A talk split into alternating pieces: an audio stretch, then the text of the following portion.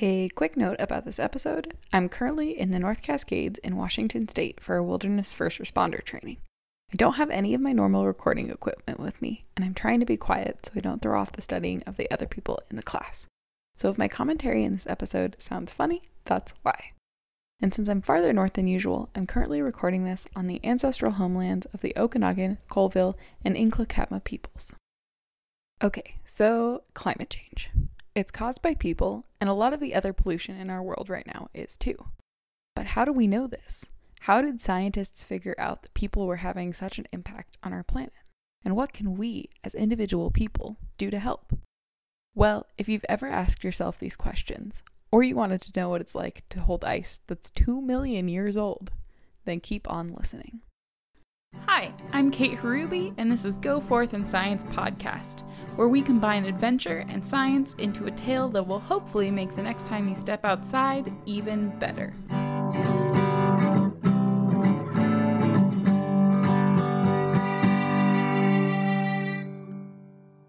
This month, I'm talking with a scientist who's kind of also a historian. Heather studies everything from Antarctic ice cores to tiny particles floating around in the air called aerosols. She's traveled all over the world for her research, from the Andes to the Alps, and most recently to Everest, all to figure out what our world looked like before humans were around and what it looks like now that we're here to stay. So, my name is Heather Clifford. I am a PhD student at the University of Maine. I would like to describe myself as a paleoclimatologist or glaciologist or a climate data scientist or all of the above. So, what does your research tell us about our planet? My research specifically focuses on aerosols in high mountain regions. I look at the Swiss Alps, the Andes, the Himalayas, and how do these aerosols transport? What are the atmospheric conditions? What's the atmospheric circulation like? We can learn about what's happening now if we do snow samples. We can look to the past with ice cores. So we're learning about atmospheric conditions, what the climate is like now, what the climate was like in the past, how it's differing. But also, another aspect that I look at is pollution and how humans have polluted the atmosphere through time. Do you have a couple examples of aerosols that you're looking at? One of the studies that I am working on is an ice core from the Swiss Alps. So, this ice core was drilled down uh, about 72 meters, and in that 72 meters, we have about 4,000 years of data. Wow. And one study that came out from this ice core is looking at lead emissions. And one major anomaly that appeared in this record of lead emissions in Europe was a significant drop in the mid 1300s. And this is attributed to the Black Death. When a lot of the population in Europe died from the plague, emissions had dropped significantly. And you can see that in the ice core. And then, you know, after the population was able to regain strength and numbers, the emissions went up again. And after the Industrial Revolution, they increased significantly up to about the 1970s, 1980s, where regulations were put in place for leaded gasoline on cars. And then you watch it decrease again. So, how these emissions in these ice cores vary, you can tie it into humans and, and what was happening in time it makes you wonder what 2020 is going to look like in ice cores. yeah, so that I mean that and that has been a discussion about you know writing grants for looking at what the difference in emission is, and specifically you can do that with snow in snow pits that kind of give you a good sense of what's happening in recent times. Well, 2020 snow and ice research coming, but what is the oldest ice you've ever studied? I am lucky enough to have worked on the oldest ice core ever drilled. This was drilled in Antarctica, and this ice is 2.7 million years old. Crazy. Yeah. And while this ice core is not continuous, it's still able to kind of give us a snapshot in time. The bubbles in the ice contain these greenhouse gases from Earth's atmosphere. And so this ice revealed uh, carbon dioxide levels that didn't exceed 300 parts per million, um, which is well below today's levels. So this is kind of opening a new window into looking at the atmosphere in the past. Along with all the dust, lead, and other aerosol particles in these ice cores, there's also tiny bubbles of trapped air from whenever that snow fell and turned into ice. When scientists take that air and do a bunch of chemistry tests on it, they can pull out things like how much carbon dioxide was in our air at different times. In air, carbon dioxide is measured in a concentration, parts per million. I won't bog you down with what that means specifically, but an important number to remember is 300. Even in the past bunch of ice age and non ice age cycles, our carbon dioxide levels haven't risen above 300 until people came along and started burning fossil fuels. Currently, our carbon dioxide levels are sitting around 415 and steadily rising. And since carbon dioxide and air temperature are linked, that means that our planet is going to get a lot warmer too. It's mind boggling to me that we can get this 2 million year old record from ice, the substance that melts. I mean, it, the logistics of ice coring is pretty crazy too, because you know when you have to when you drill it and you have to f- keep it frozen when you're transporting it to get it into the freezer, and then when you're in the freezer, you got to wear. I wear this like crazy get up. It's like a like I look a giant snowman, like just so covered up, and having to work with this ice. I mean, I was a master student at the time, and they're like, "Here's the oldest ice ever drilled. Have fun in the freezer." and I'm just like, I don't want to mess this up. so so that was like that was a lot to handle as like you know a, a, pretty new master's student like oh my god what if i what if i mess this up how what if what if i melt this ice core that is the oldest ice ever drilled so you mentioned a little bit about the carbon dioxide in the atmosphere how does the data that you're collecting not only in the oldest ice core but across all of your ice cores how does that tie into the climate that we know today so, extracting and interpreting chemistry from these ice cores uh, is important to guide modern research to better understand natural fluctuations in climate and the impact of humans on these remote environments. So, it, it really just gives us a sense of what has happened and comparing it to what is currently happening so that we can predict what's going to happen a theme of this podcast is to combine science and adventure and to just get outside and discover new things. And you went adventuring for science to the tallest mountain in the world. What was it like to live on Everest for a field season? It was an absolute amazing experience. The Himalayas are just the most gorgeous mountain range. You don't you don't know how you can't really even grasp how tall these mountains are as you're walking through them you can't even see the peak of Everest at base camp. There's like two large mountains that are connected to Everest right in front of it, and they're so tall. And the only time I think I actually like was able to grasp how tall this was was a helicopter left the camp that we were at and flew up to camp two. And so as it was going higher and higher, it was like circling to get higher it just became so small. And i see it sneak in between these two peaks to go up to camp two. The helicopter just became a little speck. That was really cool to live at base camp and to be able to trek through those mountains for a few weeks the day that we got to base camp, there was a giant snowstorm and I was freezing. I had altitude sickness, this crazy headache. For some reason, whenever I hit 15,000 feet, I just get a crazy headache. And so I could barely see straight. I'm walking through base camp, but there's a snowstorm, so I can't see anything. I went to bed that night and I just was in my tent. I was just like, I can't do anything else. I have such a bad headache. I woke up in the morning, opened the tent, and just to see this valley surrounded by these really tall, gorgeous mountains, that was amazing we were really lucky too because we had a really great support team. So we had Sherpas and porters with us, and these amazing, lovely people have lived at this altitude for their whole lives. And so they're fine. Like, you know, they're smoking cigarettes at base camp. Like, this is no big deal. Apparently, they smoke cigarettes all the way up to the summit. Oh my God, that's insane. Yeah, I like have a hard time walking just like down the glacier, just like a little bit, just like I'm out of breath after like 20 steps. It's exhausting. They're probably just laughing at all of these Western scientists and tourists that come in and can't move. Yeah. so all of these people are hanging out on base camp and going up and down Everest. And with this many people, we start to see what sort of tolls that there are for adventuring. Your team found microplastics all over the mountain, which was a direct result of all these people coming up with fancy gear and clothes. What was it like to be such a cool place, but also know that there was such a cost to having all of these people experience it?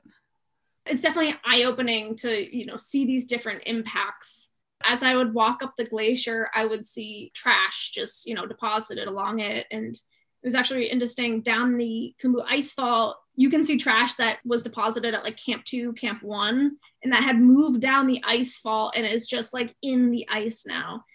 But you also understand it because there's bodies that my team members were walking past on the way up. And so at that point, you think, well, they're not even bringing bodies down. They're not going to bring down these oxygen containers and the trash that's left up there. And we do these studies so that people are more aware of what's going on. And, you know, we found microplastics. We also found PFAS, which is a byproduct of plastic material, water repellent material. So we found that all the way up to the top two.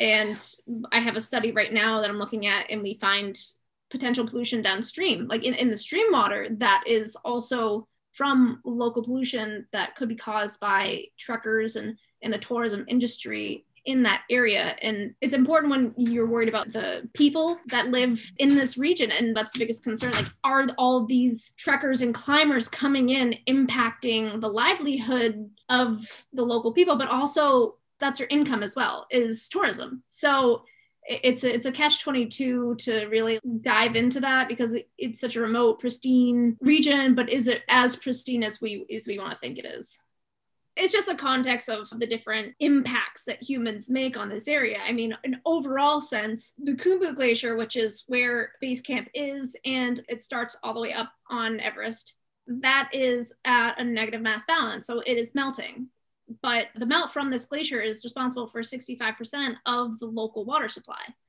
So climate change is causing this to melt, but then also you have the the more like local impact of people in the area.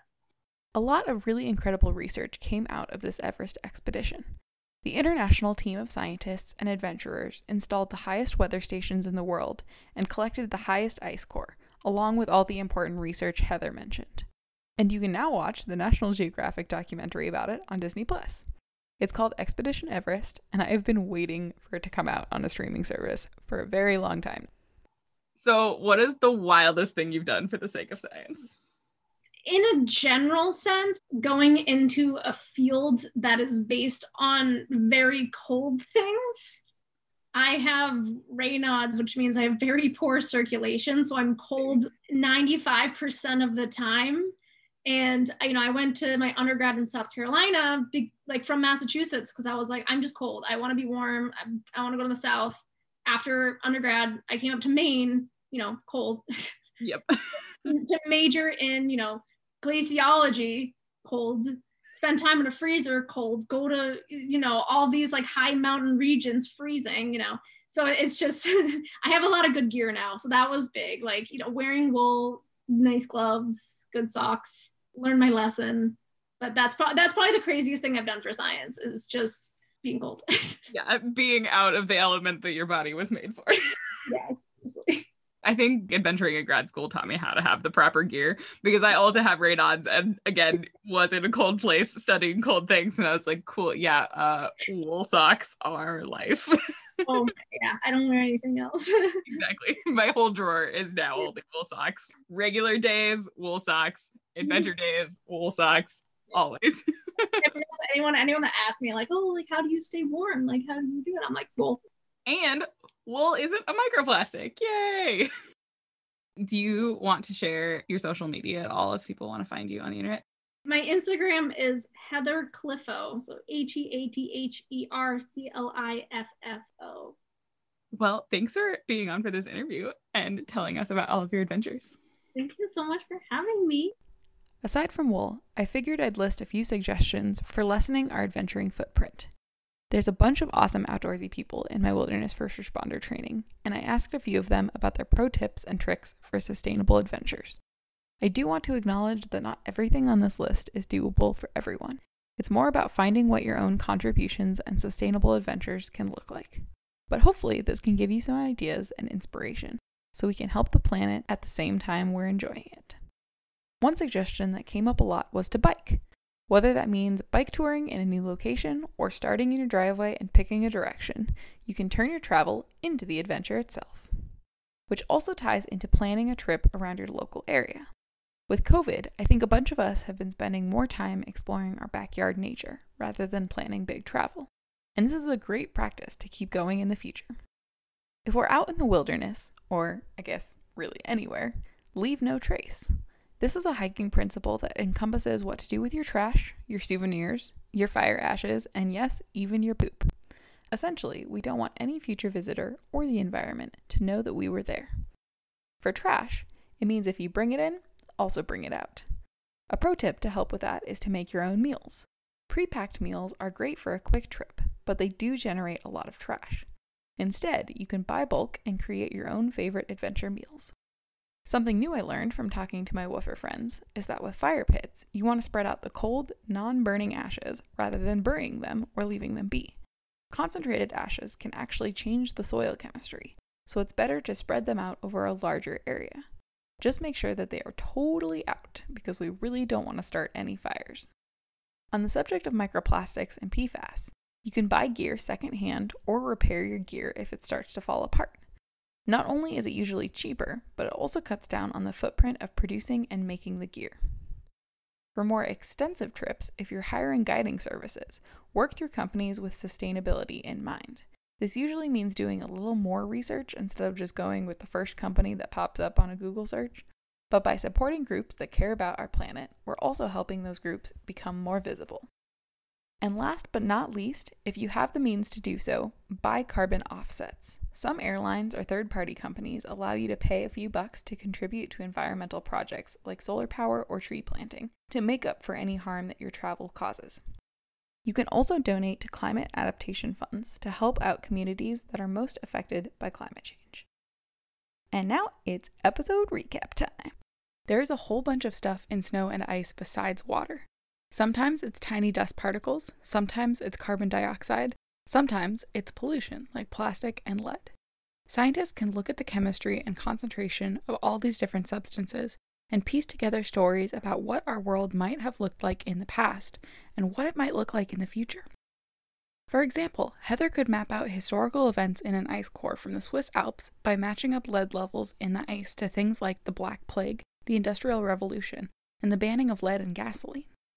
In the oldest ice core ever recovered, carbon dioxide was one of the substances measured, and scientists figured out that air levels of the molecule were significantly lower than they are today. Since carbon dioxide is a greenhouse gas, it warms up our planet as more of it accumulates in our atmosphere. So, knowing past measurements and patterns are essential to map out the possibilities for our future. And last but not least, plastic. Tiny bits of plastic can be found all over the world, and Mount Everest is no exception. Heather and the rest of the research team found evidence of people all throughout the Himalayan landscape, and a lot of this is from the adventure tourism in the area. I consider myself part of that community, even if I've never been to Everest, so I'm going to set some goals for myself to increase the sustainability of my time outside. I encourage you all to do the same as well. Let's clean up this planet that we love.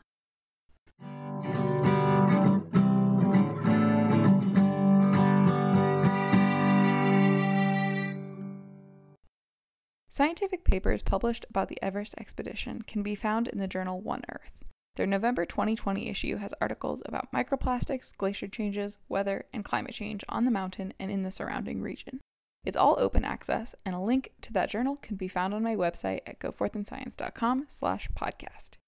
If you want to learn more about Leave No Trace principles, you can go to lnt.org. And if you're interested in learning more about ice and ice cores, you can listen to a few of my past episodes. It's super cool, part 1 and 2, and whether it's weather or climate, go into a little more detail about different science that is happening in the icy landscapes of our world. Thanks for listening, and happy adventuring.